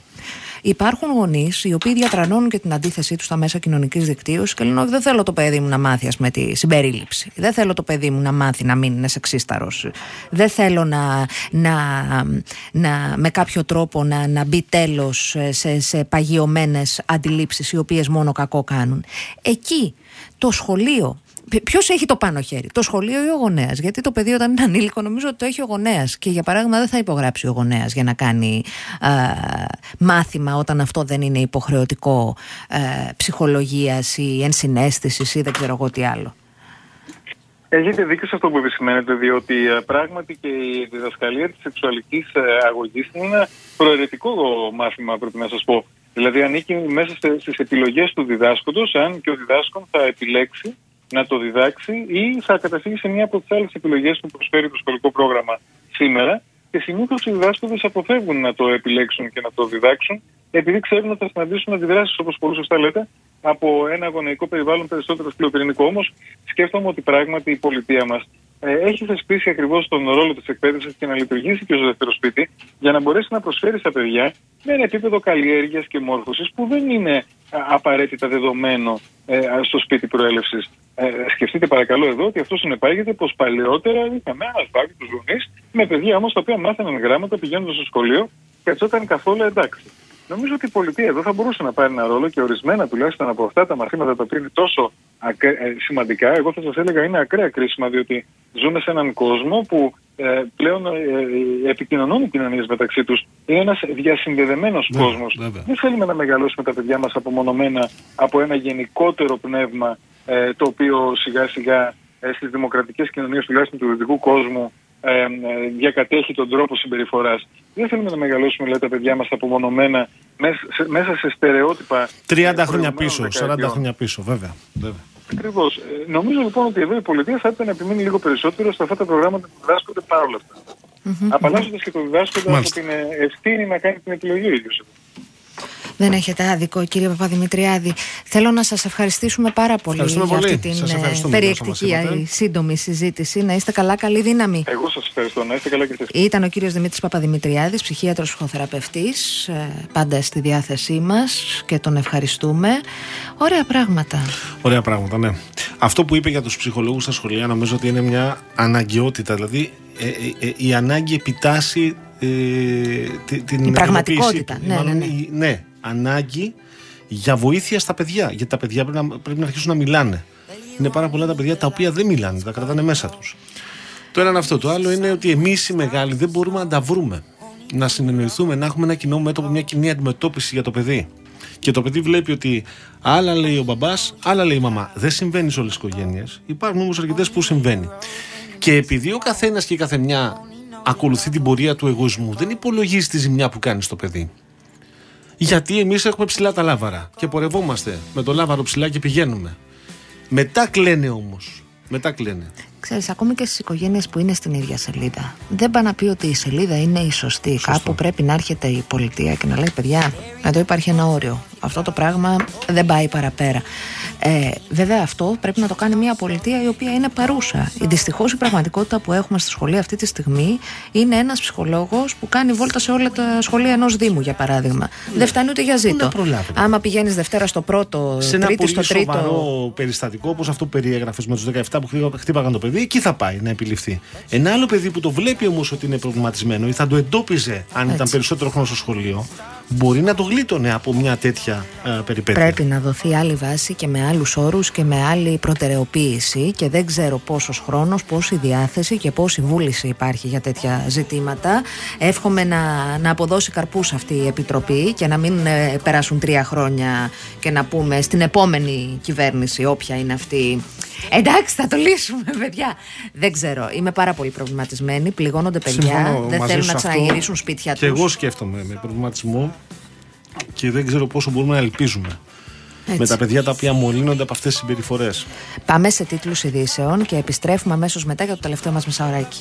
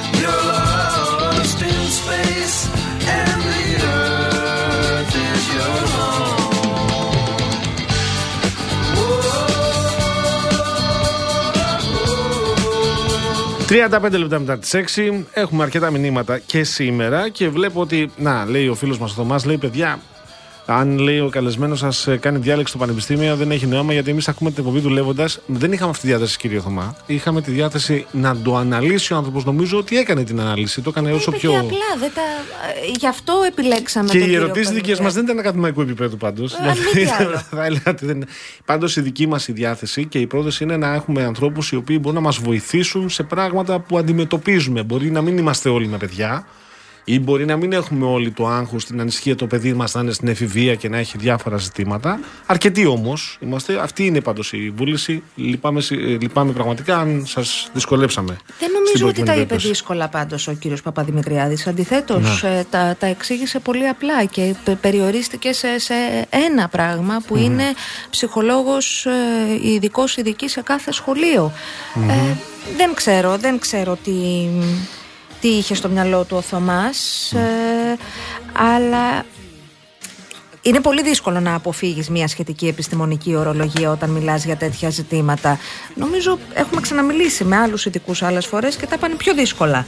Τέλος πάντων, ε, γούστα είναι αυτά και απόψεις. Το ζήτημα υπάρχει και μακάρι να βρεθεί γρήγορα και άμεσα λύση, η οποία βέβαια δεν θα είναι μαγική, μαγικά ραβδιά δεν υπάρχουν. ε. Θα, θα έχει ε, χρόνο να, να έχει γύρισμα ή όποια δράση. Μην νομίζουμε ότι δηλαδή στο μήνα, άμα μπει ένα ψυχολόγος σχολείο, να θα πάψουν τα συζητήσουμε για τις περιστατικά. γενιές που θα ενηλικιωθούν με αυτά τα προβλήματα πριν να προλάβει να αντιδράσει η πολιτεία όπως θα έπρεπε. Έτσι. Και να μην ξεχνάμε, Γιώργο, ότι αυτές οι γενιές που πάνε τώρα σχολείο πέρασαν ακοινώνητα δύο χρόνια επί COVID, έτσι; Βεβαίως. Που αυτό. Μεγάλη περίοδος.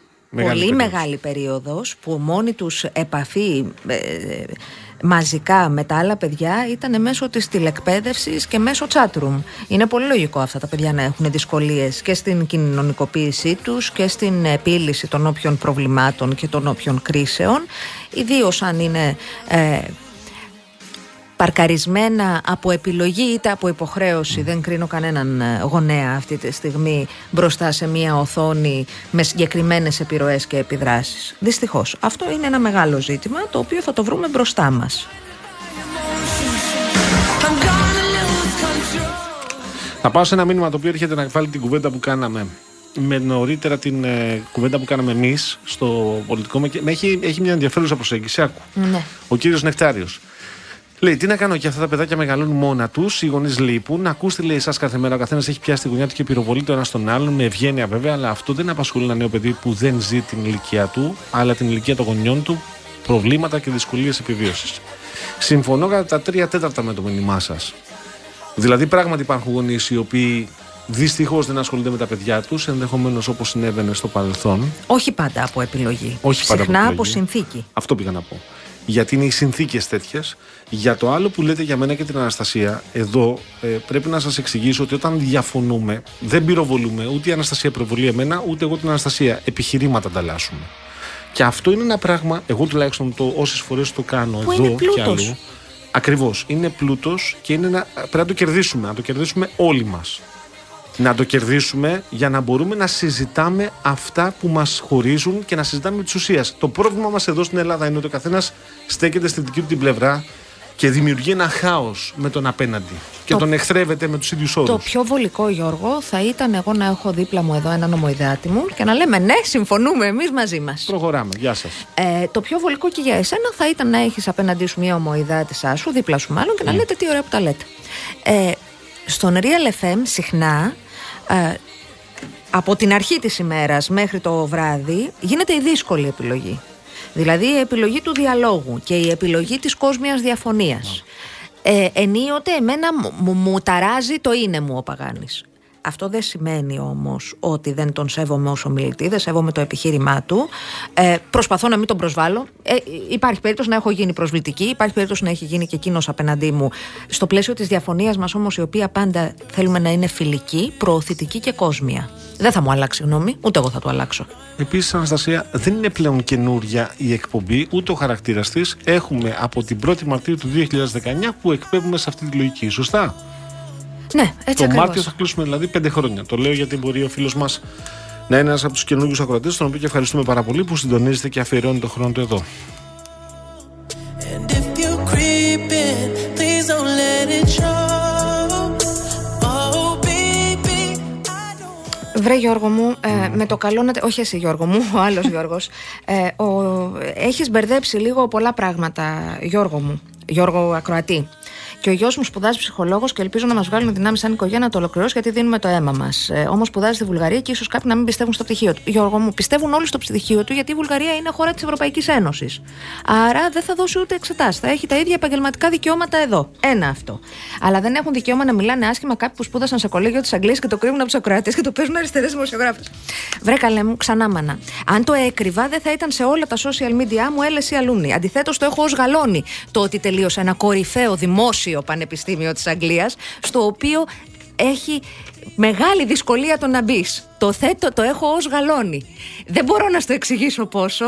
Ήταν το διαβατήριό μου για να κάνω πολλά πράγματα στη ζωή μου. Το γεγονός ότι είχα τους βαθμούς και τις προϋποθέσεις για να μπω σε ένα τέτοιο κορυφαίο πανεπιστήμιο και βεβαίως ε, είχαν και οι γονείς μου, γιατί όλα τα μεταπτυχιακά πληρώνονται στο Ηνωμένο Βασίλειο, δυστυχώς και στην Ελλάδα, στα δημόσια πανεπιστήμια, επαναλαμβάνω, είχαν οι γονείς μου τη δυνατότητα να με βοηθήσουν να εξελιχθώ με ένα ακόμη βήμα. Αλλά αυτή την παπάντζα που λες, Ο δικός σου σπουδάζει σε πανεπιστήμιο στη Βουλγαρία. Αλλά εγώ σπούδασα σε κολέγιο στην Αγγλία. Ενώ είναι από τα κορυφαία πανεπιστήμια του κόσμου. Δημόσιο, επαναλαμβάνω. Μην το κάνεις. Γιατί αναδεικνύεις και τη δική σου άγνοια, Βουλγαρία, Ευρωπαϊκή Ένωση, άρα απευθείας δικαιώματα, και την κακεντρέχειά σου. Εγώ δεν έκρυψα ποτέ το που σπούδασα. Μία βόλτα στα social media μου και στο βιογραφικό μου που υπάρχει στο διαδίκτυο λέει το που σπούδασα. Δεν λέει το πόσο κόπο έκανα για να μπορέσω να βγάλω τις σπουδές μου. Και εσύ και οι γονείς σου. επίσης. Ακριβώς. Γιατί ε, δυστυχώς στην, ε, τότε όταν σπούδαζα εγώ ακόμα ήμασταν μέλη της Ευρωπαϊκής Ένωσης, οπότε ήταν πολύ χαμηλότερα τα δίδακτρα για το Το μεταπτυχιακό. Ηνωμένο Βασίλειο. Ναι. Ήταν μέλος ναι, της ναι, ναι, Ευρωπαϊκής ναι, ναι. Ένωσης. Εμείς Τι είμαστε είπα ακόμα. εγώ; Ναι, είπες ακόμα. Α, συγγνώμη, ήμασταν. συγγνώμη, συγγνώμη, ναι. Το Ηνωμένο Βασίλειο ήταν ακόμα. Ναι. Εμείς είμαστε ακόμα πράγματι. Ε, και σε ό,τι αφορά τον Bachelor, ακριβώς επειδή ήμασταν τότε, ε, αν το εισόδημά σου ε, καλυπ, ε, καλυπτόταν, ήταν, ε, ήταν αρκετά χαμηλό, δεν πλήρωνες τίποτα ούτε στις προπτυχιακές σπουδές. Τώρα πληρώνεις. Γι' αυτό και επειδή παίρνουν δάνεια, έχουν γίνει τεράστιες καταλήψεις και τεράστιες κινητοποιήσεις και στο Ηνωμένο Βασίλειο τα προηγούμενα χρόνια. Μάλιστα. Όταν μπήκε δηλαδή το ζήτημα των διδάκτρων. Λοιπόν, ο Δημήτριος. Καλησπέρα, καλησπέρα. Economist είναι το περιοδικό που μας έβαλε στις 20 καλύτερες δημοκρατίες του κόσμου, που μας έκανε χώρα της χρονιάς το 2023, που έκανε χώρα της χρονιάς το 2022 την Ουκρανία. Συγχαρητήρια. Να κάνω μια ερώτηση, κύριε Δημήτρη. Το 2022 σας φαίνεται παράλογο να γίνεται χώρα της χρονιάς η Ουκρανία; Για σκεφτείτε λίγο τι έγινε το Φεβρουάριο του 2022, να το ξανασυζητήσουμε λίγο και να μας πείτε αν το θεωρείτε παράλογο μια χώρα η οποία υποτίθεται ετοιμάζεται μαζί με τις υπόλοιπες να ενταχθεί στην Ευρωπαϊκή Ένωση να δέχεται επίθεση χερσαία από μια υπερδύναμη δεν είναι; Δεν είναι δηλαδή για να μπει στο πρωτοσέλιδο του περιοδικού για την Ελλάδα να κάνω μια ερώτηση είμαστε τόσο αποφασισμένοι όλοι μας και όλες μας να δεχόμαστε μόνο τα αρνητικά όταν δεν είναι ο Πρωθυπουργός που θέλουμε; Αυτό βάζει και, εμένα- βάζω και εμένα μέσα στη σκέψη δηλαδή αν υπάρχει κάποια διάκριση στην οικονομία για παράδειγμα για τη χώρα μας επειδή είναι άλλος πρωθυπουργός και άλλο κόμμα από αυτό που πιστεύουμε, άρα δεν τη δεχόμαστε. Εμένα αυτή η λογική δεν μου ταιριάζει, δεν μου κάνει. Εσείς μπορεί να βολεύεστε με αυτό. Εγώ πηγαίνω με όλους. Και με τη Γιάμαλη που διαφωνώ, και με την Ψάλτη που διαφωνώ, και με τον Κώστα που συμφωνώ, και με τη Μαρία.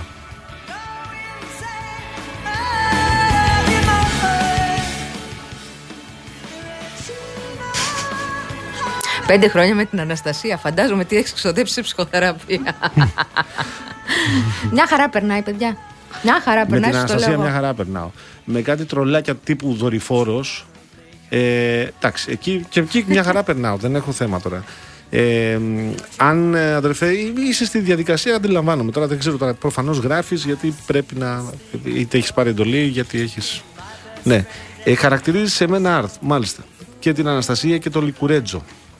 Και μας κάνεις κριτική γιατί ασχοληθήκαμε με τις δυσκολίες που μπορεί να έχεις στο σημερινό νομοσχέδιο η αξιωματική αντιπολίτευση. Τώρα τι να σου πω εσένα. Είσαι αντικειμενικός. Έχουμε ασχοληθεί εκτενώς και με τις δυσκολίες που έχει η κυβέρνηση. Και εγώ έχω Μία και πει δύο. εκτενέστατα ότι θεωρώ πάρα πολύ έξυπνο και θεωρώ ότι θα ήταν εντελώς διαφορετική η αντιμετώπιση που θα είχε οποιοδήποτε άλλο κόμμα κυβερνούσε το να είναι αποδεκτές τουλάχιστον δύο γραμμές. Γιατί ο ίδιος ο κύριος Ναι. mm. στη συνέντευξη που έδωσε τον κύριο Κουβαρά, α, είχε πει ότι η αποχή είναι μία, πώς το είχε πει, υπεύθυνη στάση. Ε, ο ίδιος κανονικοποίησε την αποχή και την έκανε θεσμικά οκ. Εγώ λέω ότι δεν είναι καθόλου οκ, ιδίως όταν αφορά υπουργούς που έχουν υπογράψει ε, νομοσχέδια, υπουργούς οι οποίοι υποτίθεται ότι λαμβάνουν, ε, ότι έχουν θεσμικό άλλου τύπου ρόλο. Δεν είναι απλοί βουλευτές. Αναφέρομαι στον κύριο Βορύδη. Ε, ένα είναι αυτό. Δύο. Ε, εγώ έχω ξαναπεί ότι θεωρώ πολύ προβληματικό το ότι αν είσαι Νέα Δημοκρατία είναι οκ και το όχι είναι οκ και η αποχή είναι οκ και το ναι. Όμως, λέω ότι είναι πάρα πολύ έξυπνο συνάμα γιατί τους κρατάει όλους εντός των τειχών. She's like a millionaire. Λοιπόν, εμείς θα πάμε τώρα σε ένα πολύ μικρό διάλειμμα. Όταν επιστρέψουμε, θα δούμε και τι γίνεται να ξαναπεράσουμε λες, από το κοινοβούλιο. Όχι, άστο, δεν έχουμε το χρόνο. Μ, δεν έχουμε το χρόνο, βγει μετά στον Νίκο. αλλά έχουμε κασελάκι στη Βουλή. Ναι. Ε, κάθισε στα έδρανα των αξιωματούχων. Αχα. Έχουμε Σεργουλόπουλο και Καπουτζίδη που είναι ανοιχτά Στο υπέρ του κοινοβούλιο, ναι. νομοσχεδίου πάνω στα, στους επισκέπτες να παρακολουθούν έτσι με ύφος μάλλον στεναχωρημένο για το επίπεδο της κουβέντας όπως εξελίσσεται. Ε, και θα έχουμε κι άλλα στην συνέχεια θεωρώ.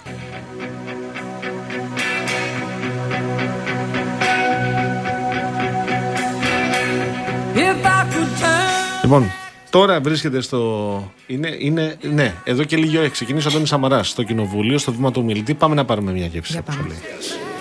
Αυτό ακριβώς προβλέπει το νομοσχέδιο. Εδώ όμως μ- δεν μιλάμε μόνο για το δικαίωμα δύο ενηλίκων. Εδώ μιλάμε και για το δικαίωμα ενός ανήλικου παιδιού. Και το παιδί έχει δικαίωμα σε γονείς και των δύο φίλων. Έχει δικαίωμα το παιδί και σε μάνα και σε πατέρα. Φυσικά η μοίρα και η ζωή κάποιες φορές στερεί αυτό το δικαίωμα από κάποια παιδιά. Είτε γιατί χάνουν τον ένα γονιό τους, είτε γιατί οι γονείς τους χωρίζουν. Αλλά σε αυτές τις περιπτώσεις τους το στερεί η μοίρα, όχι η πολιτεία. Όταν οι γονείς χωρίζουν, τα παιδιά εξακολουθούν να έχουν και μάνα και πατέρα, απλά δεν ζουν πια μαζί. Όταν χάνουν τον ένα γονιό τους, αυτός που έφυγε υπάρχει ακόμα στην ψυχή τους. Και πάντα θα υπάρχει ένας παππούς, μια γιαγιά ή ένας θείος για να καλύψει το κενό ή ακόμα να ξαναπαντρευτεί ο γονιός που απέμεινε. Τα παιδιά που έχασαν τον ένα γονιό τους θα έχουν τελικά γονεϊκά πρότυπα και των δύο φίλων στο περιβάλλον όπου μεγαλώνουν. Γιατί αυτό που η μοίρα τους στέρισε η ίδια η ζωή το αποκαθιστά.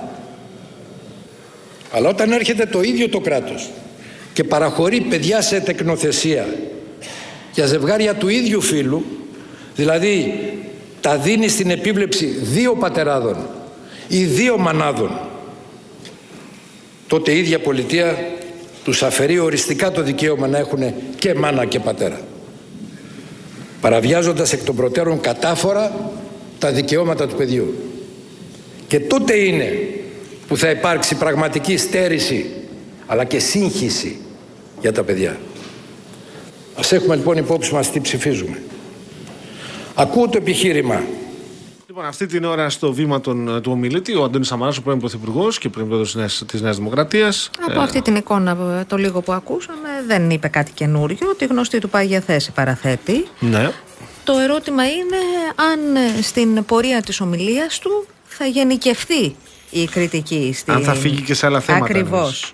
Και δεν θα μείνει μόνο στο, Στο, θέμα ζήτημα το, αυτό το που οι νομοσχέδιο. θέσεις του επαναλαμβάνω είναι γνωστές είναι το μανιφέστο το οποίο εκφράζει σε κάθε δημόσια εμφάνισή του το οποίο δεν ε, φεύγει είναι ε, εκ διαμέτρου αντίθετος με οποιαδήποτε τέτοια αλλαγή με οποιαδήποτε τέτοια ρύθμιση είτε όταν την έφερνε ο ΣΥΡΙΖΑ είτε τώρα που τη φέρνει η Νέα Δημοκρατία. Έτσι δεν, είναι, δεν δηλαδή πέφτουμε από τα σύννεφα. Μέχρι στιγμής δεν ακούσαμε. Ακούσαμε τις γνωστές διατυπώσεις του κυρίου Σαμαρά όπως αυτές εκφράζονται όποτε μιλάει δημόσια για τέτοια ζητήματα μ, δικαιωμάτων, οικογένειας και πώς να το πω ε, απόστασης από τα παραδοσιακά όπως ε, λέει ο ίδιος πρότυπα εντάξει δεν, δεν πέφτω από τα σύννεφα δεν, ε, δεν φαίνει κάτι καινούριο νομίζω το ερώτημα είναι τι θα πει απευθυνόμενος στους, ε, στους ομοτράπεζους του αν θα καλέσει αυτούς που έχουν επιλέξει την αποχή να, να επιλέξουν την καταψήφιση. Μάλιστα. Λοιπόν, ε, θα είναι μια ενδιαφέρουσα συζήτηση αυτή και βεβαίως στη συνέχεια μια ενδιαφέρουσα ψηφοφορία. Θα καταγραφούν Σίγουρα. οι απουσίες, τα όχι και τα ναι. Και όπως είπες νωρίτερα, υπάρχουν και ε, επισκέπτες στα θεωρία της Βουλής που παρακολουθούν από κοντά τη συνεδρίαση και την ολομέλεια και βεβαίως στη συνέχεια την ψηφοφορία.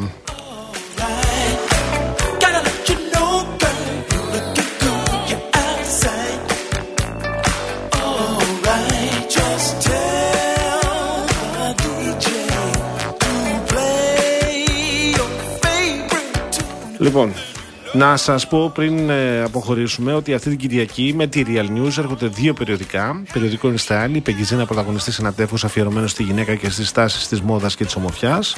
Μαζί περιοδικό Drive, αφιέρωμα στη Φόρμουλα 1, οι ομάδες, οι οδηγοί και οι πίστες του πρωταθλήματος. Ακόμη δωρεπιταγή 5 ευρώ από τα Supermarket Bazaar και σκάναρε και κέρδισε στη στιγμή επώνυμες δωρεπιταγέ συμμετρητά από το Παντού App. Οι προσφορές Bazaar και Παντού ισχύουν και στην απλή έκδοση αυτή την Κυριακή με τη Real News.